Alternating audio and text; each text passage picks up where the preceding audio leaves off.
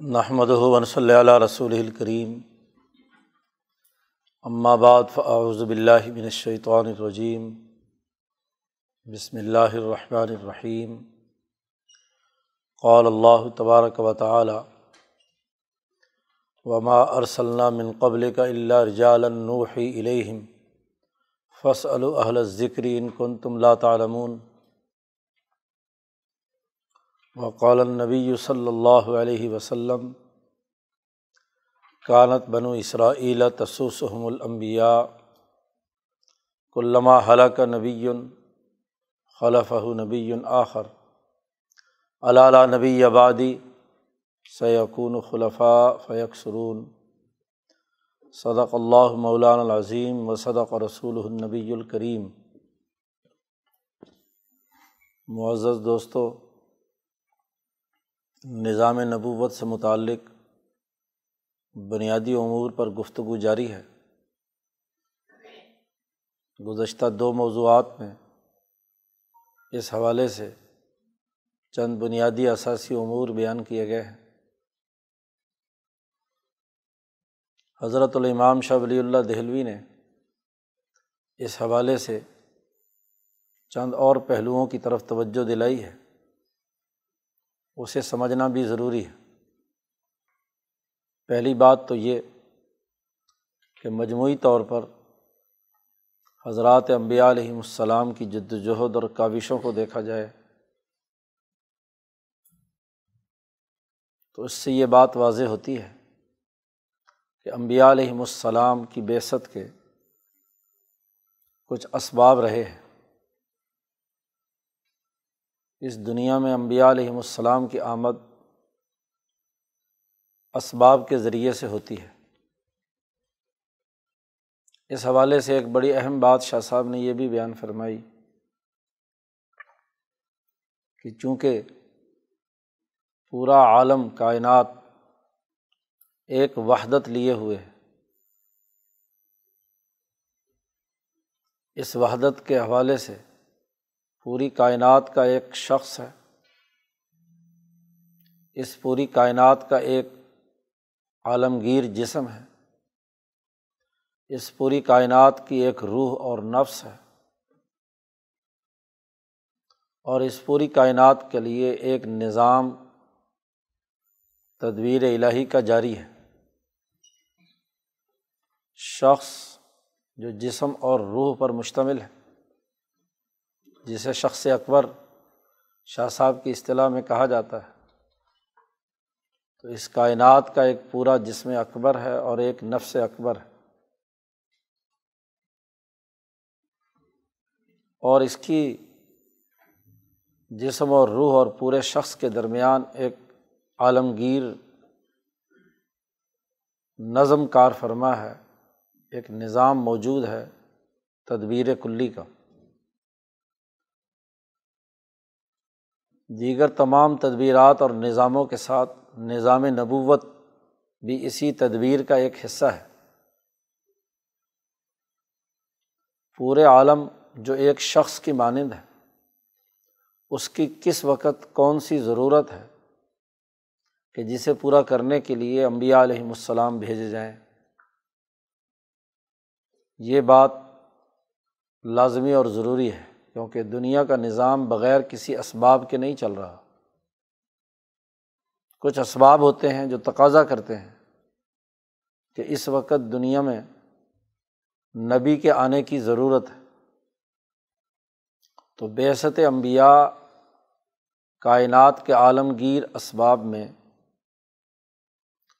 پورے عالم کی نسبت سے جب خیر کا تقاضا ہوتا ہے تب امبیا علیہم السلام آتے ہیں۔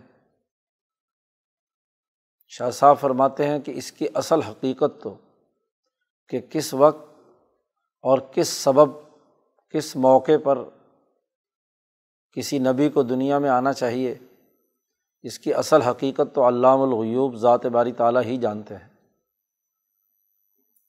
اس کا کامل اور مکمل علم ہم لوگ نہیں جان سکتے۔ لیکن کتاب مقدس قرآن حکیم اور نبی کرم صلی اللہ علیہ وسلم کی احادیث کی روشنی میں اگر ہم امبیا علیہم السلام کی بیست کے اسباب کا جائزہ لیں تو وہ چار ہے چار بنیادی اسباب ہیں جو اس بات کا تقاضا کرتے ہیں کہ امبیا علیہم السلام دنیا میں آئیں۔ پہلا بڑا اور عالمی اور بنیادی سبب یہ ہے کہ جب اللہ تبارک و تعالیٰ کو انسانی سماج میں ایک نئی حکومت قائم کرنا مطلوب ہوتی ہے اور ظالمانہ حکومتیں ختم کرنا پیش نظر ہوتا ہے، انسانیت کو خطرات لاحق ہوتے ہیں، کسی قوم کو خطرہ لاحق ہوتا ہے۔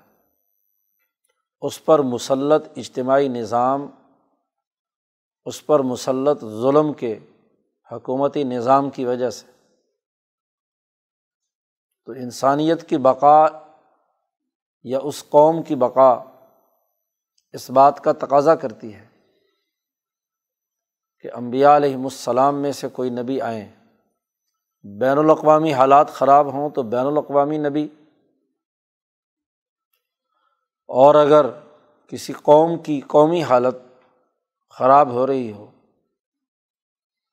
تو اس وقت قومی نبی، قومی مسلح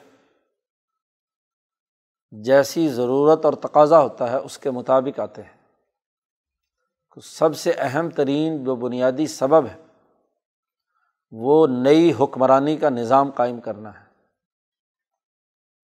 امام شاہ ولی اللہ دہلوی فرماتے ہیں، اس کے لیے لفظ استعمال فرمایا ہے ظہور دولتن۔ کسی دولت اور حکومت کی حکمرانی کا غالب ہونا اور جو پرانی حکومتیں ہیں، کبت دول، باقی جو حکومتیں ہیں، ظلم کی، انہیں ختم کرنا۔ دنیا بھر میں امبیا علیہم السلام کی آمد کا پہلا سبب یہی ہوتا ہے۔ حکومتوں میں انقلابات برپا کرنا۔ کیونکہ وہ نظم اجتماعی یا کائنات کے عالمگیر نظم کے خلاف بات ہوتی ہے۔ انسانیت کو خطرہ لاحق ہوتا ہے۔ قوم خطرات میں ہوتی ہے۔ قوم باقی نہ رہی۔ انسانیت حیوانیت کے درجے پہ چلی گئی۔ تو اس کائنات کے پیدائش کا جو بنیادی مقصد وہ فوت ہو جاتا ہے۔ اس لیے اس کائنات کی بقا کے لیے اور انسانیت کی بقا کے لیے وہ اجتماعی نظام ٹھیک کرنا لازمی اور ضروری ہے، جس کے ذریعے سے انسانیت اللہ کی پہچان پیدا کر کے علم التوحید و صفات علم العبادات اور علم الارتفاقات پر مبنی ایک بہتر عمدہ حکومتی نظم و نسق قائم کرے، اجتماعی نظام بنائے۔ یوں تو اس کی بہت سی مثالیں ہیں۔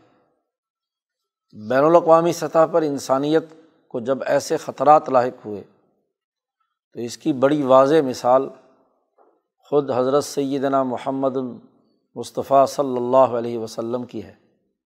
شاہ صاحب نے فرمایا کہ نبی کرم صلی اللہ علیہ وسلم کی بیست کا بنیادی ہدف ایک عالمگیر حکومت ایسی قائم کرنا تھا کہ جو ان علوم ثلاثہ کی اساس پر، جسے علم الاحکام کہا گیا ہے، بین الاقوامی نظم و نسق قائم ہو، تمام اقوام عالم ایک عالمگیر نظام کے اندر پروئے جائیں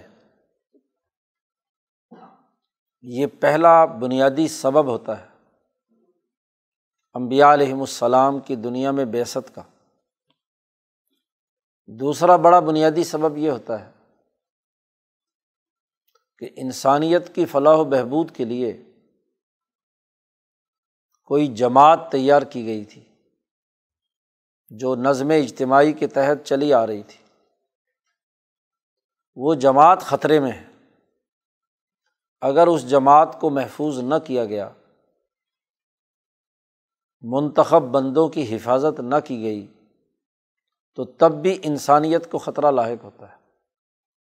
ظالمانہ حکومت کل انسانیت کے لیے مسائل بنا رہی ہوں، تو اس کے خلاف انقلاب پہلا سبب ہے۔ دوسرا یہ کہ انسانی اجتماعیت میں کوئی ایسی قوم، نسل یا ایسی جماعت ہے جس کے اندر علمی اور عملی اعلیٰ درجے کی صلاحیتیں موجود ہیں؟ اگر اس قوم کو ذلیل اور رسوا کیا گیا یا فنا کی گھاٹ اتار دیا گیا، تو آئندہ ممکن نہیں ہے کہ قوم کا نظم اجتماعی بہتر انداز میں کردار ادا کرے۔ اس سبب سے بھی اس قوم کو بچانے اور اس قوم اور جماعت کے ذریعے سے نئی حکومت قائم کرنے کے لیے نیا نظم اجتماعی قائم کیا جائے۔ اس کے لیے نبی بھیجے جاتے ہیں۔ شاہ صاحب نے اس کی مثال حضرت موسا علیہ السلام کی دی ہے کہ انہوں نے قومی بقا کی جنگ لڑی۔ بنی اسرائیل جن میں ابراہیم علیہ السلام اور اسحاق علیہ السلام کی جو اولاد تھی، اپنے زمانے میں علمی اور عقلی صلاحیتوں کی حامل تھی۔ اس کے ذریعے سے انسانی بقا کا وہ نظریہ جو امام انسانیت حضرت ابراہیم علیہ السلام نے دیا تھا، اسے دنیا بھر میں قائم کیا جا سکتا تھا۔ اور اس کا مرکز بیت المقدس، اسے آزاد کرانا اور وہاں حکومتی نظام قائم کرنا، نظم اجتماعی قائم کرنا لازمی اور ضروری ٹھہرا تھا۔ تو بنی اسرائیل پر اللہ نے احسان کیا، جس کی تفصیل حضرت موسیٰ علیہ السلام کے قصے میں ان شاء اللہ آئے گی۔ اس لیے اللہ تبارک و تعالیٰ نے وہاں جملہ استعمال فرمایا ہے کہ نرید و انمن علدی نست و ضیف و فلعرض کہ ہم نے ارادہ کیا کہ احسان کریں اس قوم پر جن کو کمزور بنا دیا گیا ہے۔ کمزوری سے نکال کر انہیں طاقتور بنائے نہ جالحم آئمتم و نہ جالحم الوارثین۔ انہیں امام اور وارث بنائے ہم۔ تو اس قوم کو جس کے ذریعے سے انسانیت کا عالمگیر نظام درست ہو سکتا تھا، اس کی بقا کے لیے حضرت موسیٰ علیہ السلام آئے، انہوں نے اس جماعت کی تربیت کی، اس میں افراد تیار کیے، اور پھر حضرت موسیٰ علیہ السلام کے بعد حضرت یوشا بن نون سے لے کر حضرت داود و سلیمان علیہ السلام تک بنی اسرائیل کے انبیاء نے حکومتیں قائم رکھیں، وجاہت قائم رکھی۔ انسانی مسائل کے حل کے لیے کردار ادا کیا۔ تیسرا بڑا بنیادی سبب یہ ہوتا ہے کہ وہ امبیا علیہم السلام جو نظم پہلے سے قائم ہے کسی نبی کی جد وجہد سے یا حکومت قائم ہے، اس حکومت کو خطرات لائق ہے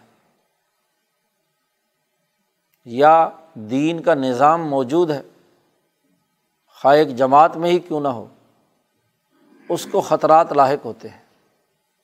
تو ایسے موقع پر اللہ تبارک و تعالیٰ اس حکومت کو مضبوط بنانے، طاقتور بنانے، اس کے ضعف کو دور کرنے، اس کے مسائل کو حل کرنے اور دین کا نظم و نسق موجود ہے، اس میں اگر کوئی جزوی خرابیاں یا کمزوریاں پائی گئی ہیں، انہیں دور کرنے کے لیے امبیا علیہم السلام بھیجتے ہیں۔ اس کی مثال حضرت شاہ صاحب نے حضرت داود علیہ السلام اور سلیمان علیہ السلام کی دی ہے کہ موسا علیہ السلام نے بن اسرائیل کا جو نظم اجتماعی قائم کیا تھا داود علیہ السلام کے زمانے تک پہنچتے ہوئے اس میں بہت نشیب و فراز آئے۔ جالوت جیسے ظالم نے اس حکومت کے لیے خطرات پیدا کر دیے، اس دین کے مٹھانے کے لیے کردار ادا کیا۔ تو داود علیہ السلام جنہوں نے جالود کا خاتمہ کیا، حکومت کا نظم و نسق جو تالود کے ذریعے سے چلا آ رہا تھا۔ اس کو مضبوط اور مستحکم کیا اور پھر داود علیہ السلام کے بعد اس کے اندر مزید وسعت بیت المقدس شام سے لے کر یمن تک حضرت سلیمان علیہ السلام نے دی۔ تو ان تینوں دائروں سے متعلق جو امبیا علیہم السلام ہیں، ان کے لیے شاہ صاحب نے لفظ استعمال کیا ہے کہ یہ کوبرائے امبیا ہے امبیا کی دو قسمیں بیان فرمائی ہیں۔ ایک کوبرائے امبیا اور ایک دوسرے درجے میں، جو مرتبے میں ان بڑے بڑے امبیا کے مقابلے میں دوسرے درجے پر ہے۔ تو یہ جو بڑے بڑے امبیا علیہم السلام ہیں، خواہ انسانیت کا آغاز ان سے ہوا ہو، آدم علیہ السلام یا انسانیت کا دوسرا آغاز نو علیہ السلام سے ہوا، یا انسانیت کا تیسرا آغاز ابراہیم علیہ السلام سے ہوا، اور پھر ابراہیم علیہ السلام کے بعد اس جماعت کی ارتقاء کے اگلے مراحل میں یوسف علیہ السلام موسا علیہ السلام، داود علیہ السلام، سلیمان علیہ السلام، عیسیٰ علیہ السلام، داود اور سلیمان علیہ السلام تک کے یہ تمام انبیاء ہیں۔ اور آخر میں حضرت محمد مصطفیٰ صلی اللہ علیہ وسلم یہ کوبرائے انبیاء کہلاتے ہیں۔ اور یہ جو تیسرے درجے کے دونوں اسباب میں سے جو تیسرے سبب کے تحت جو انبیاء آتے ہیں، انہیں مجدین کہا ہے۔ جیسے یوسف علیہ السلام مجدد ہیں۔ انہوں نے ابراہیمی تحریک کو اگلے مرحلے میں داخل کر کے مصر میں اس کا ایک نشت ثانیہ کا کام کیا۔ داود علیہ السلام ہیں، سلیمان علیہ السلام ہیں۔ تو یہ امبیا علیہم السلام کی وہ جماعتیں رہی ہیں جو دین میں تجدید کا کردار ادا کرتی رہی انہیں کے بارے میں فرمایا کہ کانت بنو اسرائیلا تسوسحم الانبیاء۔ کہ بنی اسرائیل کے یہ امبیا قوموں کی سیاست کرتے رہے۔ اور جیسے ہی دنیا سے ایک نبی جاتے تو دوسرے نبی ان کے قائم مقام بن کر آ جاتے۔ ان قبرائے امبیا کے بارے میں امام شاہ ولی اللہ دہلوی فرماتے ہیں کہ انہیں کے بارے میں یہ قرآن حکیم کی آیت ہے کہ ولاقت سبقت کلیمت نا لبادن المرسلین کہ ہم نے اپنے اس رسولوں کے بارے میں کلمے پہلے ہی لوہے محفوظ میں لکھ دیے تھے کہ ان کو غلبہ حاصل ہوگا۔ ان نجندنا لحم الغالبون۔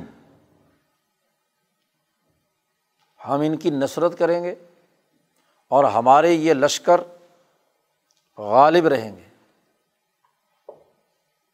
ان کی ہر صورت میں مدد کی جاتی ہے۔ ان تین اسباب کے تحت آنے والے امبیا علیہم السلام کی۔ یہ اپنے مقاصد و اہداف میں ہر حال میں کامیاب ہوتے ہیں، نتائج پیدا کرتے ہیں۔ ان کے ساتھ اللہ تبارک و تعالیٰ وہ تمام قوتیں اور طاقتیں فراہم کرتے ہیں کہ ہر حال میں یہ انقلابات برپا کریں اور انسانیت کو واضح اور سیدھی شاہراہ پر لے کر آئیں۔ چوتھی قسم یا چوتھا سبب وہ ہے کہ جب امبیا اقوام عالم پر آتے ہیں تو وہ حجت قائم کرنے کے لیے آتے ہیں۔ بات کو وضاحت کے ساتھ، دلیل کے ساتھ، عقلی برہان اور الہی تعلیمات کے تناظر میں ان کی کمزوریوں کی نشاندہی اس کے خلاف عقلی حجت قائم کرنے کے لیے امبیا علیہم السلام آتے ہیں۔ یہ اس جاری جماعت، اس دین، اس نظام میں جو چلا آ رہا ہے، اس میں کسی قوم کی حالت کو درست کرنے کے لیے انظار کرتے ہیں، حجت تمام کرتے ہیں۔ اگر قوم اس حجت کو سمجھ کر، نبی کے اس ڈرانے کے عمل کو سمجھ کر توبہ اور استفار کر لے اور صحیح اور درست ہو جائے، تو وہ بچ جاتی ہے۔ اور اگر ایسا نہیں، تو پھر عذاب الہی کے ذریعے سے اس قوم کو نیست و نابود کر دیا جاتا ہے۔ جیسے حضرت حود اور صالح علیہ السلام منظر بن کر آئے اور انہوں نے انہیں ڈرایا انظار کیا۔ انہوں نے انظار قبول نہیں کیا تو سزا کے مستحق بنے۔ یونس علیہ السلام ان کے انظار کو قوم نے قبول کر لیا وہ عذاب سے بچ گئی۔ بسا اوقات ایسے انبیاء وہ ہیں کہ جو اس دنیا کی زندگی میں حجت تمام کرتے ہوئے شہید کر دیے گئے، کسی کو آرے سے چیر کر دو ٹکڑے کر دیا گیا،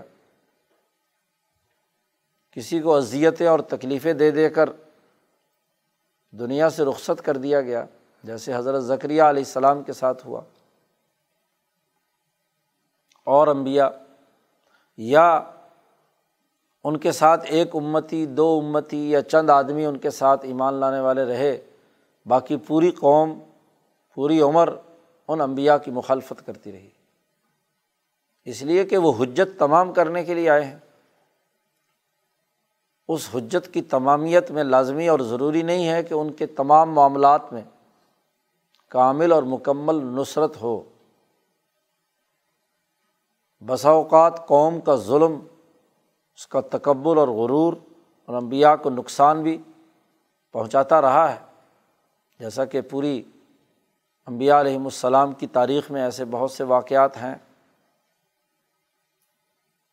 تو یہ چوتھا اسباب ہیں جن کے تحت یہ امبیا علیہم السلام آتے ہیں۔ تو کوبرائے امبیا کی ہر حال میں مدد کی جاتی ہے۔ کیونکہ وہ موقع ایسا ہوتا ہے کہ اگر نظم اجتماعی درست نہ ہوا تو انسانیت اور اس قوم کے لیے خطرات لاحق ہوتے ہیں۔ اور یہ دوسرے انبیاء وہاں مجموعی نظام کے بہت سارے پہلو یا دین کو کوئی خطرہ لاحق نہیں ہوتا۔ وہ قوم یا ایک جماعت یا ایک محدود دائرے جہاں وہ منظر بن کر آئے، وہاں کے لوگوں کی خرابیاں اور کمزوریاں انہیں دور کرنے اور ان کے اس رد عمل کا اثر بسا اوقات امبیا علیہم السلام کے لیے جان لیوا بھی ثابت ہوا۔ اس سے ان کی نبوت پر کوئی حرف نہیں آتا۔ انہوں نے اپنے محفظہ امور کو پوری ذمہ داری سے ادا کرتے ہوئے اپنی جان بھی قربان کر دی۔ تو دنیا میں ایک نمونہ قائم کیا انہوں نے۔ یہ امبیا علیہم السلام کی جد وجہد کا بنیادی محور ہے۔ دوسری بات جو حضرت الامام شاہ ولی اللہ دہلوی، ان امبیا کے حوالے سے جو سیاست العما کے لیے کردار ادا کرتے رہے ہیں یعنی پہلے تین درجے کے جو حضرات پہلے تین اسباب کے تحت آنے والے امبیا علیہم السلام قومی درجے کی سیاست ہو یا بین الاقوامی درجے کی۔ ان کا بنیادی کام جیسا کہ گزشتہ خطاب میں بات عرض کی گئی تھی کہ امام شاہ ولی اللہ فرماتے ہیں کہ ان کے تین بنیادی کام ہیں۔ ان کی سیرت کا بنیادی جو پہلو ہے وہ تین ہے اللہ کی طرف دعوت دینا، مخلوقات اور انعامات میں غور و فکر کے ذریعے سے۔ عام انسانوں کی عقل کو سامنے رکھنا اور پھر تہذیب نفس اور سیاست اماں کے لیے کردار ادا کرنا۔ اسی تہذیب نفس اور سیاست اماں کے لیے۔ علم الاحکام پر مشتمل۔ علم التوحیدی و صفات علم العبادات اور علم الارتفاقات۔ تین بنیادی علوم انبیاء پر نازل ہوتے رہے۔ اب ان علوم کا عملی نظام قائم کرنا یہ سیاست العما کہلاتا ہے۔ کہ جو علوم، جو اصول اور ضابطے جو اللہ کی طرف سے احکامات آئے ہیں، ان احکامات کو عملی طور پر انسانیت کے لیے قابل عمل بنانا، انسانیت کی ترقی کے لیے انہیں اگلے مرحلے میں داخل کرنے کے لیے ایک قومی یا بین الاقوامی نظام جیسا موقع ہو، اس کے لیے راستہ ہموار کرنا۔ شاہ صاحب نے اس سیاست عما کے تناظر میں ہی حجت اللہ البالغ میں ایک مستقل مبحث قائم کیا ہے، مبحث سیاست ملیہ، جہاں امبیا علیہم السلام کی اس سیرت کا یہ خلاصہ تین نکات کی صورت میں ظاہر کیا۔ اور پھر سیاست امت کے جو بنیادی امور ہیں، وہ اگلے دس بارہ ابواب میں شاہ صاحب نے واضح کیے کہ امت کی سیاست کن بنیادی امور کے گرد گھومتی رہی ہے۔ سیاسیات کا پہلا اصول اور ضابطہ یہ ہے، کسی بھی قوم اور امت کی سیاست کرنی ہو، کہ اس کے لیے صحیح حقائق اور علوم پر مبنی پہلوؤں کو سامنے رکھ کر ٹھیک ٹھیک قانون سازی کی جائے کہ یہ علمی حقائق ہیں، یہ علمی اہداف ہیں جنہیں حاصل کرنا ہے۔ ان اہداف کے حصول کے لیے یہ قانون سازی ہے۔ کیونکہ علم ایک آفاقی چیز ہے، ایک آفاقی نوعیت لیے ہوئے ہوتا ہے۔ علم کو عمل میں ڈھالنے کے لیے اس کے قوانین، ضابطے اور اس کے متعلقات طے کرنے ہوتے ہیں۔ مثلاً عبادت کا حکم دیا گیا ہے، تو عبادت کے بنیادی ارکان، فرائض و واجبات کیا ہیں؟ اس کا قانونی نظام کیا ہے؟ اس کے ذیلی اور ضمنی قواعد اور ضابطے کیا ہیں؟ اس کا پروسیجر کیا ہے؟ اس کے اوقات کیا ہیں؟ اس کی تعداد اور مقدار کیا ہے؟ وغیرہ وغیرہ۔ یہ اثاثی امور سیاست عما کے لوازمات میں سے ہیں۔ جب بھی کسی قوم میں نبی آتے ہیں تو وہ امت کی سیاست کے تناظر میں ان تینوں علوم کی اساس پر ایک نظام بناتے ہیں۔ اور اس نظام کے لیے پہلے قانون سازی کا عمل ہوتا ہے۔ اور قانون سازی کے عمل میں تین پہلو امبیا علیہم السلام کے پیش نظر رہتے ہیں۔ ہر قانون سازی میں ان امور کو پیش نظر رکھا جانا ضروری ہے۔ یہ تین پہلو جن کا بڑا گہرا تعلق اس قوم کی عملی تقاضوں، ان کی عادات و اطوار ان کے عقائد اور ان کے علوم کی بنیاد پر ہوتا ہے۔ نبی جب کسی قوم میں آتے ہیں تو سب سے پہلے آ کر اس بات کا مشاہدہ کرتے ہیں۔ کہ اس قوم کے جو قومی علوم ہیں وہ کیا ہیں؟ ان کی علمی نوعیت چیزوں کو یہ کس سطح پر رکھ کر سوچتے ہیں؟ شاہ صاحب نے اس کے لیے جو لفظ استعمال کیا ہے، جملہ استعمال کیا ہے، علوم المخصونۃ الفلقوم اس قوم کے خزانے علم میں جو علوم موجود ہیں، انہیں سامنے رکھتے ہیں۔ جس طرح کا ان کی جبلت اور فطرت کے تحت علمی منہج موجود ہوتا ہے۔ قوم کے ذہنوں میں کچھ علمی امور گویا کے طے شدہ ہوتے ہیں۔ تمام افراد کے ذہنوں میں وہ چیز موجود ہوتی ہے۔ تو جو اللہ کی طرف سے نازل ہونے والے آفاقی علوم عبادات یا علوم الارتفاقات ہیں۔ ان علوم کے، ان افاقی پہلوؤں کو، ان لوگوں کے قومی علوم کے تناظر میں ہی اس کے نفاذ کی حکمت عملی بناتے ہیں۔ کیونکہ اصل مقصد تو اس قوم کو اللہ کے ساتھ جوڑنا ہے۔ اور ان کا علمی معیار جس درجے کا ہے تو ان کے علمی معیار سے اوپر کی گفتگو نہیں کرتے، ان کے عقل کے مطابق انہیں اللہ سے جوڑنا ہے۔ تو ان کے عقل میں علوم جس درجے کے ہیں، جس سطح کے ہیں، ان کو سامنے رکھ کر ہی قانون سازی ہوگی۔ اگر قانون سازی اس سے ہٹ کر ہو،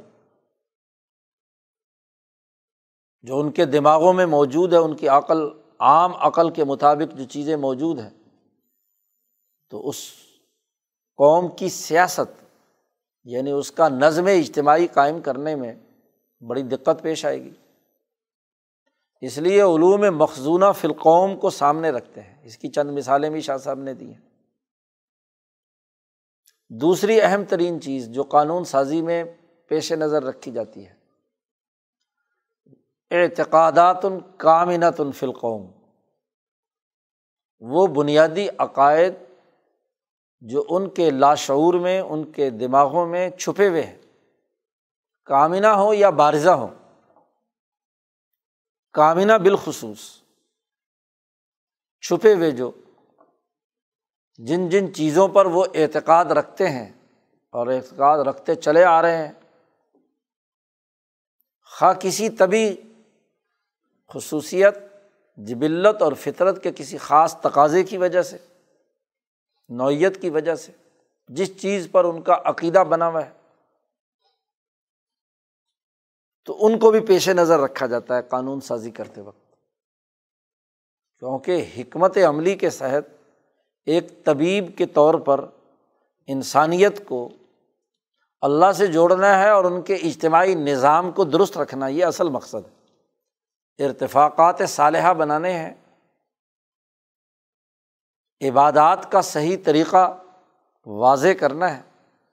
اور ان دونوں کے نتیجے میں اللہ کی توحید و صفات یا اللہ کی رضا اور محبت چاہیے۔ تو تین بنیادی اہداف کے حصول کے لیے ان کے جو چھپے ہوئے تمام اعتقادات ہیں یعنی جن باتوں سے وہ قدیم زمانے سے چلے آ رہے ہیں اور بطور عقیدت کے اس کے ساتھ جڑے ہوئے ہیں۔ وہ علوم جو ان کے دماغوں میں محفوظ ہیں۔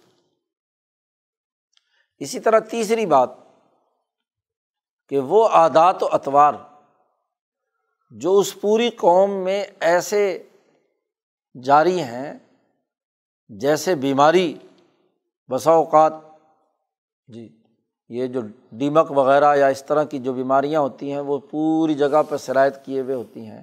یعنی ہر ہر فرد کی وہ عادت بن چکی ہے۔ تو قومی عادات، قومی عقائد اور قومی علوم، یہ تین بنیادی چیزیں پیش نظر رکھ کر قانون سازی کی جاتی ہے ان میں جو عقیدہ، جو علم، جو عادت، ان تین بنیادی دائروں سے متصادم ہے مکمل طور پر، بالفرض۔ توحید، ذات باری تعلیٰ عبادات اور ارتفاقات کے۔ ان کی حکمت عملی سے نفی اور جو چیزیں موجود تھیں اور ان کا رخ موڑ کر ان میں کوئی ترمیم و اصلاح کر کے ایسے طریقے سے قانون بنا دیا جائے کہ جس سے یہ تین مطلوبہ مقاصد سامنے آ جائے تو جیسی قومی علوم اور قومی عقائد اور قومی عادات و اطوار ہوتی ہیں ان کی رعایت رکھتے ہوئے ان تین بنیادی اثاثی امور کا عملی نظام بنایا جاتا ہے، قانونی نظام بنایا جاتا ہے، احکامات متعین کیے جاتے ہیں۔ چند مثالیں بھی شاہ صاحب نے اس قانون سازی کے حوالے سے دی ہیں۔ جیسے یہودیوں کے یہاں ایک خاص عقیدہ یا ایک خاص علم ان کے یہاں موجود تھا۔ اس کو پیش نظر رکھ کر بنی اسرائیل میں جو شریعت کا منحج رہا ہے، وہ ان کے اس تصور کو سامنے رکھ کر رہا ہے۔ مثلاً ان کے دماغوں میں یہ بات تھی کہ وہ اونٹ کا گوشت ان کے خیال کے مطابق ان کے جسم کے لیے مضر تھا۔ تو اس کے مطابق اللہ پاک نے حکم دے دیا کہ ٹھیک ہے، نہ کھاؤ۔ وہاں اب یہ کوئی زبردستی کی بات نہیں، اس کا نہ براہ راست توحید سے کوئی تعلق ہے، نہ براہ راست ارتفاقات کے مسئلے سے، ارتفاقات صالحہ سے کوئی تعلق ہے۔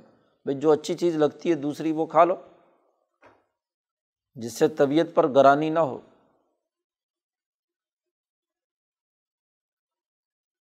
تو اس طریقے سے ایک اور عادت ان کے درمیان ہے، یہودیوں میں آج تک موجود ہے۔ کہ گائے کے دودھ میں یا کسی جانور کے دودھ میں اس کے بچے کا گوشت گلانا اور پکانا ان کے خیال کے مطابق کیا ہے؟ ٹھیک نہیں ہے۔ کہ جس ماں کے دودھ سے، جس جانور کے دودھ سے بچہ نشو و نما پائی، وہی دودھ اس کے جسم کو گلانے اور پکانے کے لیے استعمال میں لایا جائے، تو دودھ اور گوشت ملا کر نہیں پکایا جا سکتا، اس بچے کا یا کھایا نہیں جا سکتا بیک وقت۔ یہ ان کا ایک تصور تھا۔ تو اس تصور کو سامنے رکھ کر شریعت نے کہا، ٹھیک ہے۔ اس بنی اسرائیل کی شریعت میں اربوں کے یہاں ایسا کوئی معاملہ نہیں تھا۔ اسی طرح یہودیوں کے یہاں مثلاً شاہ صاحب نے مثال دی کہ جو بہن کی بیٹی ہے، اس کے بارے میں ان کا تصور یہ تھا کہ نسل چونکہ باپ سے چلتی ہے، اس کا ہمارے خاندان سے کوئی تعلق نہیں۔ بیٹی دے دی دوسرے خاندان میں، تو اس کا ہمارے ساتھ کوئی نسبی رشتہ نہیں رہا۔ اس کی اولاد یعنی بھانجی جو ہے، وہ باپ کی نسبت سے غیر بن گئی۔ اس سے نکاح کرنا جائز قرار دے دیا۔ جبکہ ہمارے یہاں نبی کرم صلی اللہ علیہ وسلم نے فرمایا کہ جو بہن کا بیٹا ہے، وہ اسی خاندان سے تعلق رکھتا ہے۔ تو بہن کے ساتھ رشتہ موجود ہے، اس لیے بھانجے اور بھانجیوں کے ساتھ نکاح ناجائز قرار دے دیا۔ تو قوموں میں جو موجود عادات و اطوار اور ان کے دماغوں میں جو موجود علوم اور اعتقادات رہے ہیں، اس کی بنیاد پر شریعتوں کا منحج عملی نفاذ، وہ مختلف ہوتا رہا ہے۔ جیسی ان کی فطرت کے تحت چیزیں موجود رہی ہیں تو ان فطرتوں کو سامنے رکھ کر ویسی ہی قانون سازی وہاں کی۔ مثلاً ہندوستان بر عظیم پاک و ہند میں جو امبیا علیہم السلام آئے، انہوں نے یہاں کے لوگوں کی فطرت اور مزاج کو دیکھا کہ یہ جانور کے ذبح کرنے کو عقیدے کے طور پر، علم کے طور پر، عادت کے طور پر پسند نہیں کرتے۔ تو یہاں کی وید، جو ویدک دھرم کے بانی یہاں رہے ہیں ویدے موجود ہیں ان میں گائے کا زبیحہ یا جانوروں کا زبیحہ جو ہے اس کو ناجائز قرار دے دیا۔ کیونکہ جیسی عادت تھی، جیسے ان کی جبلت تھی، اس کے مطابق۔ اربوں کے مزاج میں یہ بات نہیں تھی۔ اور اربوں کا مزاج گوشت انسان کی ضرورت ہے، تو جانور کو ذبح کرنا کوئی عیب کی بات نہیں ہے۔ تو جیسی ان کی عادت تھی، اس کے مطابق اسے کیا ہے؟ جائز قرار دے دیا گیا۔ ذبیحے کا قانون اور ضابطہ۔ تو نسلوں اور قوموں میں موجود جو عادات، علوم اور اعتقادات ہیں، اس کے تناظر میں قانون سازی کی گئی اور ہر قوم کو ان بنیادی اصولوں پر لانے کی جد وجہد رہی کہ وہ توحید و صفات کو تسلیم کریں۔ صحیح طریقۂ عبادت، جس میں نہ تو شرک کی شباہت ہو، نہ تشویح کی شباہت ہو۔ صحیح طریقۂ عبادت اختیار کریں اور اپنے جو اجتماعی معاملات ہیں، وہ انسانوں کی سہولت اور ارتفاقات صالحہ کی بنیاد پر قائم کریں۔ یہ بنیادی ہدف پورا کرنا ان امبیا علیہم السلام کے مقاصد میں رہا ہے۔ باقی ذیلی قانون سازی ان مقاصد کے حصول کے لیے تھی۔ پھر سیاست عمہ کا یہ بھی لازمی تقاضا تھا۔ کہ وہ حکم یا قانون جو بیان کیا گیا ہے، وہ طریقۂ عبادت یا طریقۂ ارتفاق، نکاح کی صورت میں، دفن کی صورت میں، قومی سیاست اور امور سر انجام دہی کی شکل میں، اس کی تعداد کتنی ہوگی، مقدار کتنی ہوگی؟ مثلاً نماز کتنے اوقات میں پڑھنی ہے؟ تو قوم کی استطاعت اور صلاحیت کو دیکھ کر اس کی تعداد مقرر کر دی گئی۔ موسا علیہ السلام فرماتے ہیں کہ میری قوم کے لیے دو وقت کی نماز فرض کی گئی تھی۔ ان کے مزاج، ان کے عادات اور ان کے باقی امور کو دیکھ کر دو وقت کی فرض کی گئی۔ اور امت محمدیہ پر پانچ وقت کی فرض ہوئی مثلاً۔ تو اوقات کا تعین، حالات کے تغیر و تبدل سے بدل گیا۔ ایک تو اس کی تعداد اور مقدار۔ سیاست کا لازمی تقاضا یہ ہے کہ جب کوئی چیز کسی کے سفرد کی جائے، کسی کو کام کرنے کا کہا جائے، تو اس کو، اس کی مقدار بھی بتلانی ہے۔ کہ یہ مقدار، اتنی مقدار یا اتنی بار آپ نے یہ کام کرنا ہے۔ اور پھر یہ بھی لازمی اور ضروری ہے سیاست کا تقاضا ہے کہ اس کے اوقات متعین کیے جائیں۔ کہ کون سا کام کس وقت میں کیا جانا ہے؟ وقت متعین نہیں ہے تو نظم و نسق نہیں قائم ہو سکتا، نظام سیاست پورا نہیں ہو سکتا۔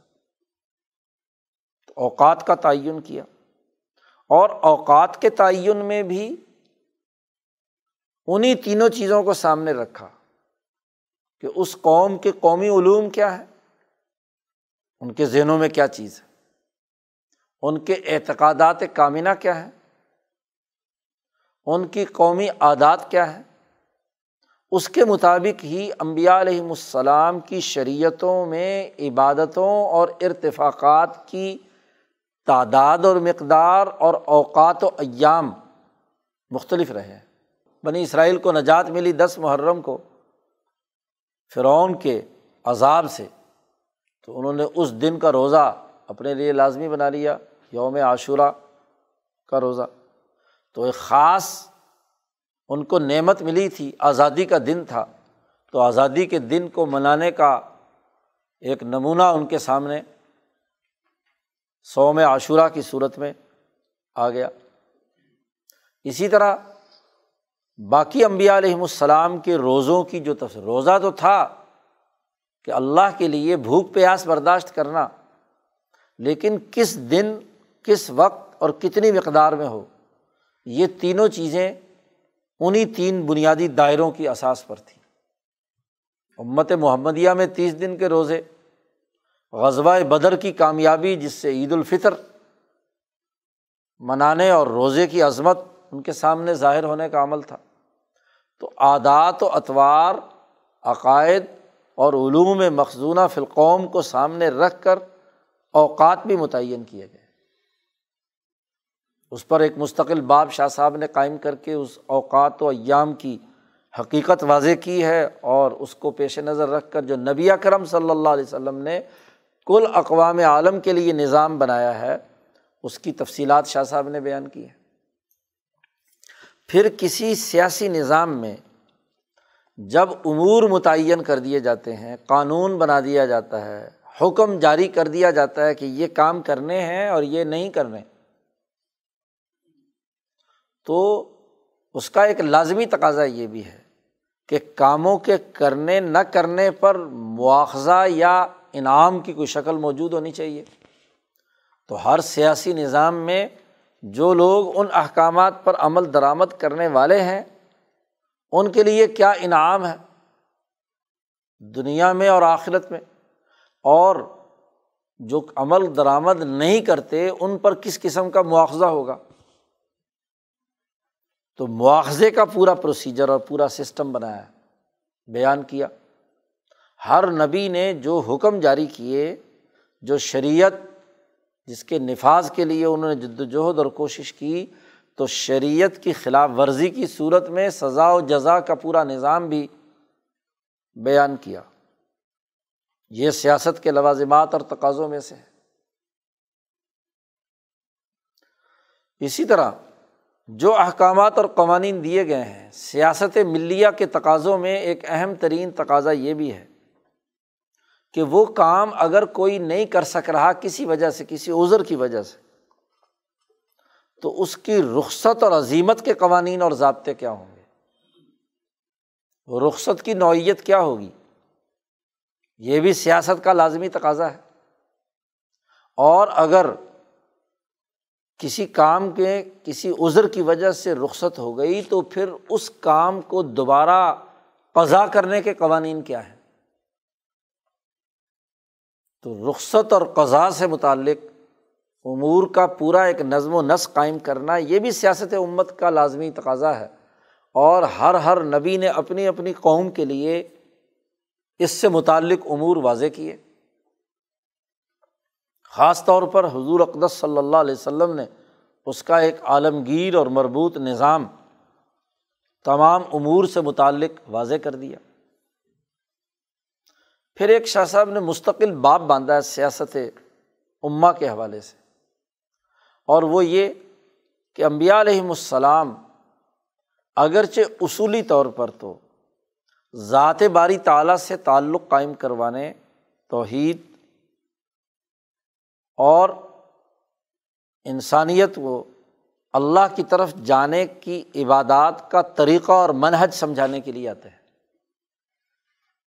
لیکن مقاصد نبوت میں ایک اہم ترین مقصد یہ بھی ہوتا ہے کہ وہ ارتفاقات کا نظام درست اسلوب پر قائم کرتے ہیں۔ اور جو رسومات اور جو ارتفاقات طالحہ برے ارتفاقات قائم ہو چکے ہیں، ان کے خلاف انقلاب بات برپا کرتے ہیں، ان کو بجھاتے ہیں، ختم کرتے ہیں، ان کو ملیامیٹ کرتے ہیں۔ اس کے لیے مستقل شاہ صاحب نے باب قائم کیا ہے کہ اقامت الرتفاقات اور پھر فرمایا کہ ارتفاقات کی اصلاح اور رسوم کا ختم کرنا میں مقاصد نبوا نبوت کے مقاصد میں سے ہے۔ یہ عنوان قائم کر کے بڑی تفصیل کے ساتھ امبیا علیہم السلام کی نبوت کے اس تقاضے کو واضح کیا۔ اور اس کے لیے سب سے بڑی مثال خود نبی کرم صلی اللہ علیہ وسلم کی سیرت مقدسہ سے دی۔ کہ کیسے آپ صلی اللہ علیہ وسلم کے زمانے میں ارتفاقات کا نظام بگڑ چکا تھا یا موسا علیہ السلام کے زمانے میں فرعون نے ارتفاقات کا نظام خراب کر دیا تھا یا یوسف علیہ السلام کے زمانے میں مصر کے ارتفاقات خراب ہو چکے تھے، تو ان امبیا علیہم السلام نے ان میں جو سرمایہ پرستی کا مرض پیدا ہو چکا تھا، تعیش پسندی ارتفاقات کی خرابی کا مرکزہ بیان فرمایا کہ وہ تعیش سرمایہ پرستی کا مرض زیادہ سے زیادہ دولت جمع کرنے، اس کا ارتکاز کرنے، انسانیت کو محروم کرنے، انسانوں کی محنتوں پر ڈاکہ ڈالنے، ان کی اجتماعیت کو نقصان پہنچانے، بد امنی خوف کو فروغ دینے۔ اور سوسائٹی کے اجتماعی نظم و نسق کو قائم کر کے انفرادی رائے والے درندہ صفت انسان کسی سوسائٹی پر مسلط ہو جائیں۔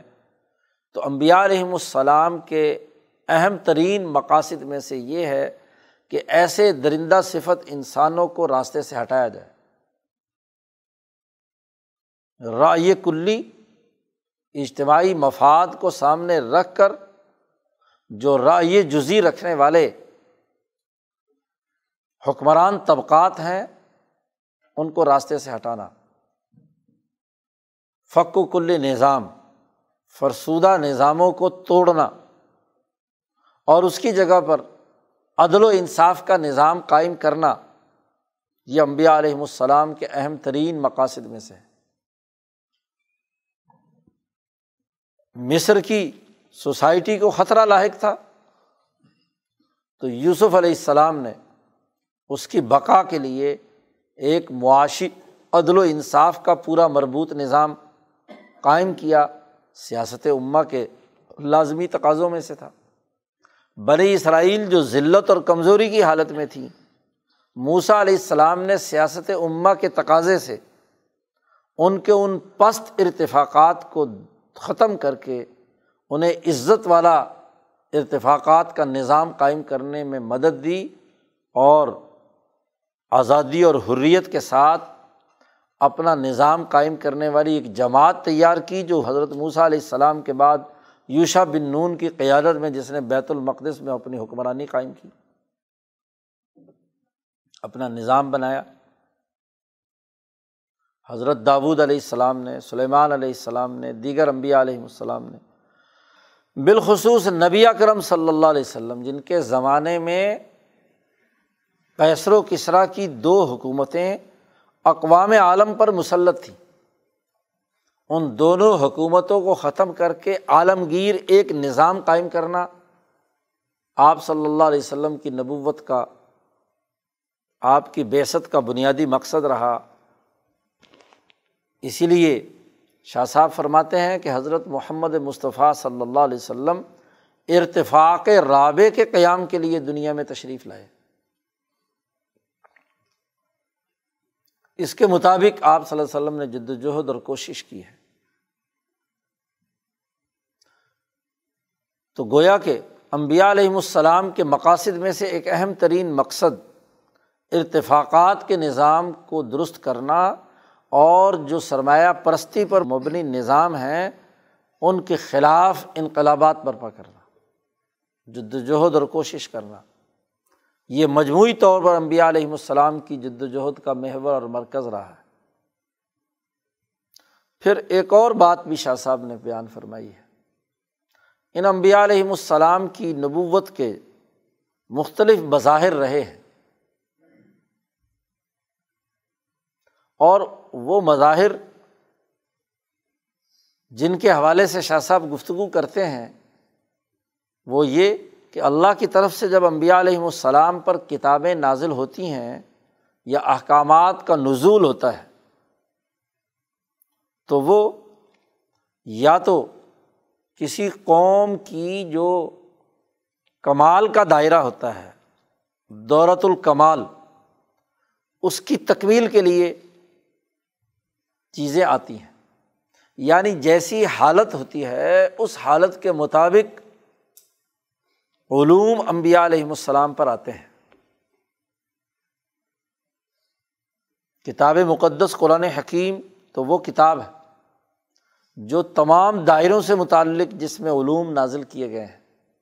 لیکن اگر ہم امبیا علیہم السلام کے پورے سلسلے کو دیکھیں، تو ایک دور انسانیت کا بچپنے سے نکل کر کمال تک پہنچنے تھا۔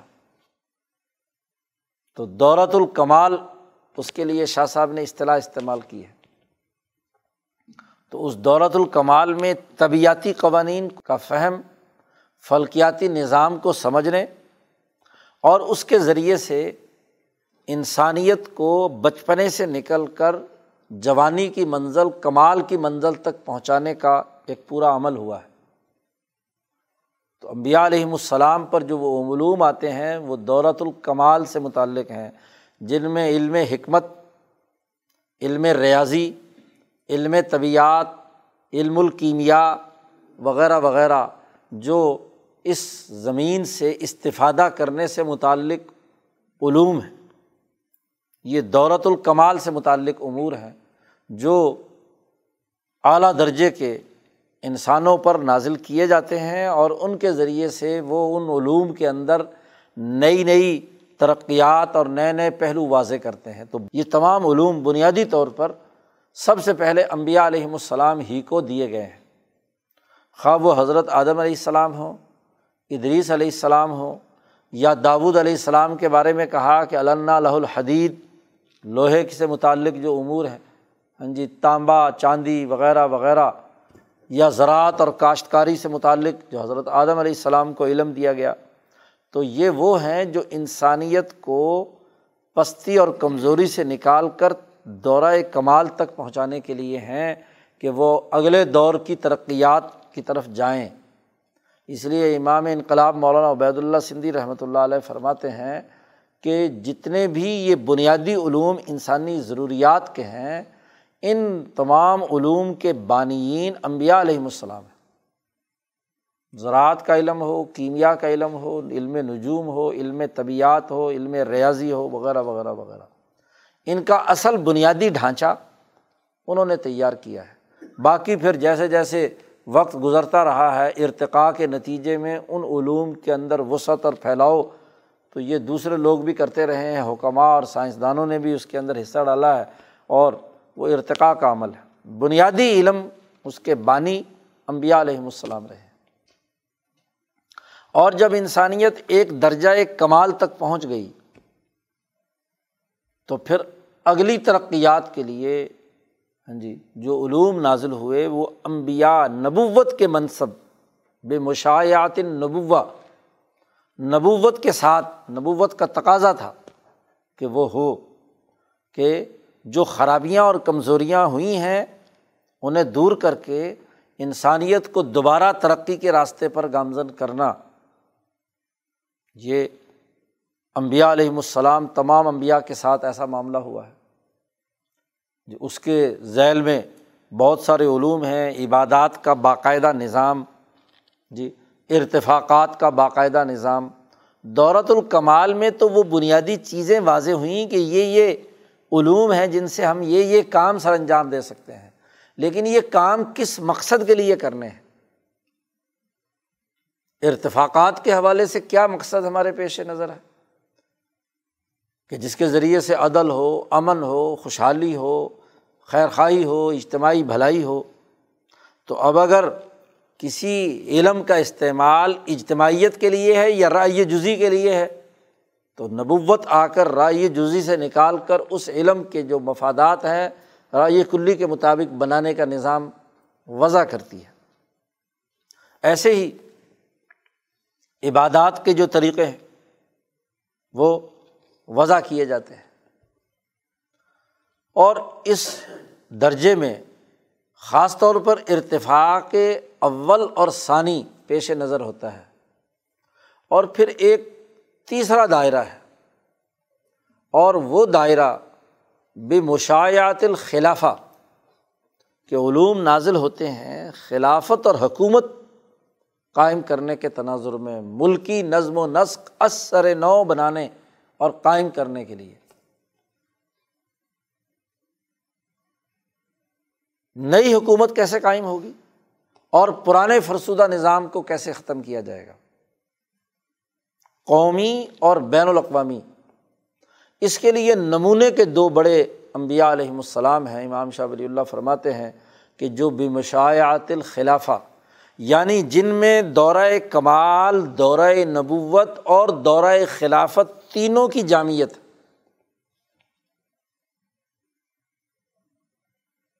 حکومت بھی اثر نو قائم کرنی ہے۔ شاہ صاحب یہ فرماتے ہیں کہ یہ جو بے موشایات الخلافہ امبیا علیہم السلام کا سلسلہ ہے۔ اس کے نمایاں ترین فرد دو بڑے نمونے کی شخصیات ہیں۔ ایک نبی الانبیاء حضرت محمد مصطفیٰ صلی اللہ علیہ وسلم اور ایک حضرت موسیٰ علیہ السلام، دو امبیا ہیں۔ ان دو امبیا نے قومی سطح کے انقلاب برپا کرنے کا منحج اور طریقۂ کار موسا علیہ السلام نے متعارف کرایا انسانیت کے سامنے۔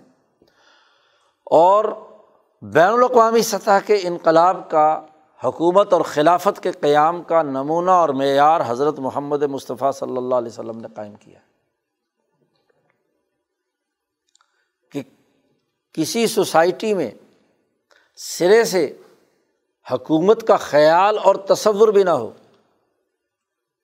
یا ہو تو بہت ہی پست۔ تو اس سطح کو بلند کر کے اثر نو جماعت بنا کر، انقلاب لا کر، حکمرانی کا نظام قائم کرنے کا عمل وہ ان دو امبیا کے ساتھ مخصوص ہے۔ مکے والوں کی حکومت بڑی چھوٹی سی تھی۔ جی۔ قریشیوں کے ذہن میں حکومت کا بس اتنا تصور تھا کہ مکہ مکرمہ کی ریاست اور اس کے گرد و نواح کے قبائل اس کی حکمرانی مان لیں۔ لیکن نبی کرم صلی اللہ علیہ وسلم نے اس قریشی جماعت کی اور پھر ان سے وابستہ انصار کی اور باقی افراد کی تعلیم و تربیت کر کے اعلیٰ مقاصد کے ساتھ ایک جماعت بنائی اور پھر اس جماعت کو مبوس کر کے دنیا بھر میں بین الاقوامی انقلاب کی بنیاد رکھی، نظام بنایا۔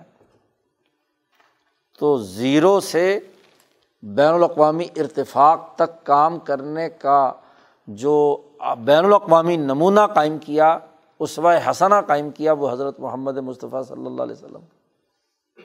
بنی اسرائیل جو فرعون کی غلامی میں اپنی قومی شناخت اور تہذیب سے بالکل آری ہو چکے تھے، پستی کی حالت میں تھی بہت سی بد اخلاقیاں ان میں پیدا ہو چکی تھیں۔ کوئی بھولا بسرا خیال تو تھا کہ ہم نے مصر پہ یوسف علیہ السلام کے زمانے میں حکومت قائم کی ہے دو سو سال پہلے کی پرانی بات۔ لیکن عملی نوعیت یہ تھی کہ وہ ذہنی طور پر، علمی طور پر اور عملی طور پر فرونی نظام کے سامنے مفلوج ہو چکے تھے۔ امامت کا تصور اور وراثت عرضی کا تصور ان کے دماغ سے نکل چکا تھا۔ تو موسا علیہ السلام نے اس قوم کو جو پستی کی اس انتہا پر تھی، اس کو اثر نو حکومت کے لیے تیار کیا، ان میں امنگ پیدا کی، آزادی اور حریت کا جذبہ بیدار کیا، فرعون کی غلامی سے نجات دلوائی، پھر ہاں جی وہاں عرض مقدسہ میں، گرد و نواح میں رہ کر وادی سینا میں ان کی تعلیم و تربیت کی، ان کے بتدریج ہاں جی حکومت قائم کرنے کے لیے ابھارا، ان کی نوجوان نسل تیار کی، بڑا صبر آزما کام کیا۔ اور پھر حضرت یوشا بن نون کی قیادت میں ان کی تربیت یافتہ جماعت نے قومی نظام قائم کیا۔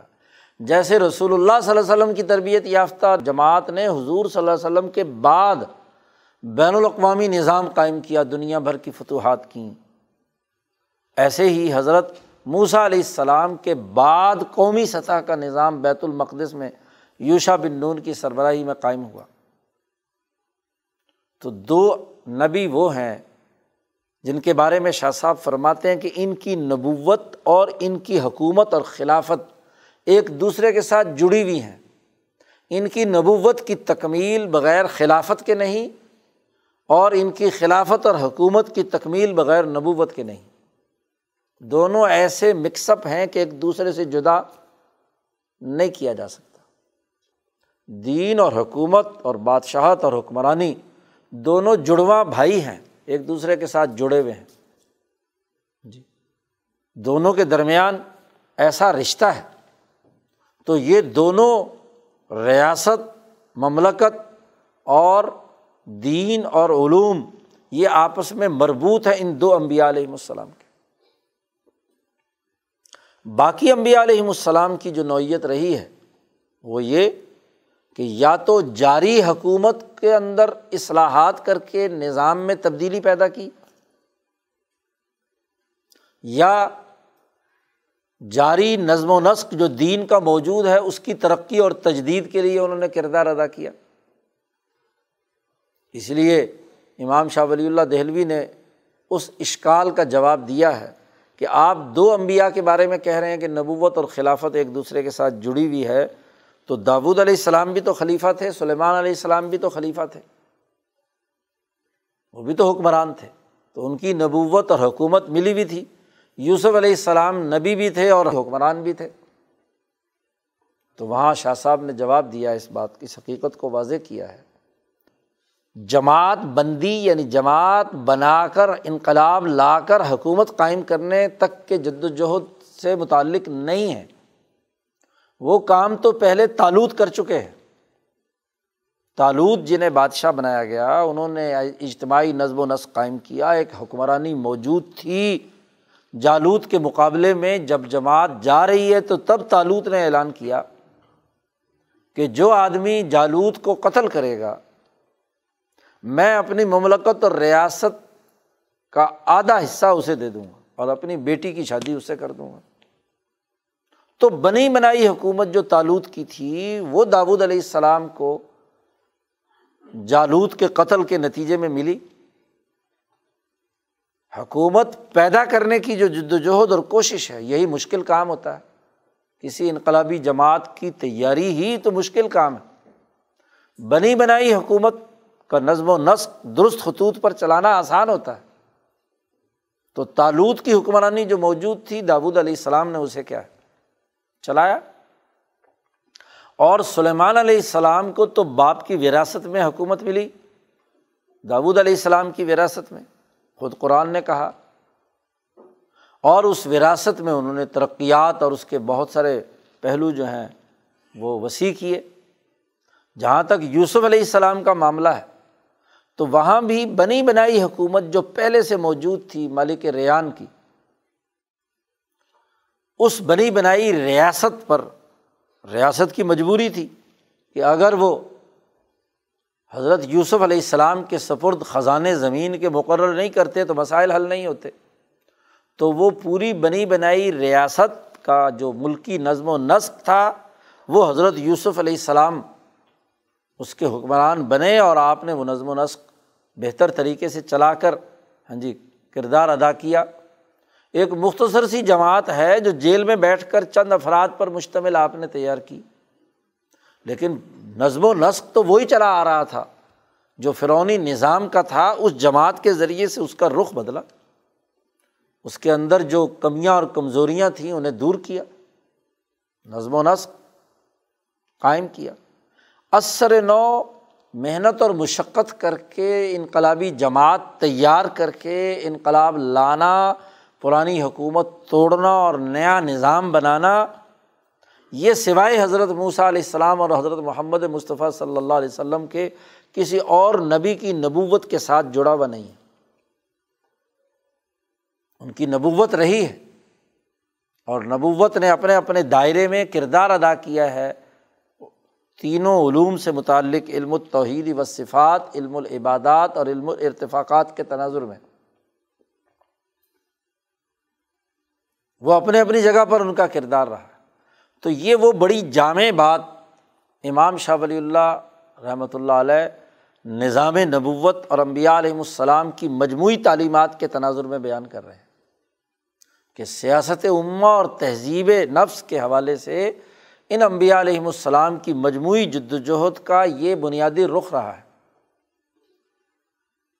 اب کس نبی نے کس درجے میں کس وقت دورت الکمال دورۂ نبوت اور دورۂ خلافت کے تناظر میں کردار ادا کیا؟ اور کس نبی پر کون سے علوم ہاں جی نازل ہوئے؟ اس کی تفصیلات پھر ان امبیا علیہم السلام کے واقعات کے ضمن میں شاہ صاحب نے بیان فرمائی ہیں۔ تو ان شاء اللہ کل سے پھر حضرت آدم علیہ السلام کا جو پہلا سلسلہ ہے وہ ہم شروع کریں گے اور پھر وہاں سے ہر نبی کے ساتھ ان کی جو قرآن حکیم کی تعلیم اور نبی کرم صلی اللہ علیہ وسلم کی احادیث کی روشنی میں جو علوم واضح ہو رہے ہیں، ان تینوں دائروں سے متعلق ہاں جی وہ اس کے ساتھ ساتھ ان شاء اللہ بیان ہوں گے۔ اللہ تعالیٰ ہمیں امبیا علیہم السلام کی سیرت مقدسہ کو صحیح خطوط پر سمجھنے اور اس کے مطابق اپنے شعور کو بلند کرنے اور ان کے ہاں جی مجموعی کردار کو سامنے رکھنے کی ہمیں توفیق عطا فرمائے۔ و آخر داوانہ ان الحمد للہ رب العالمین۔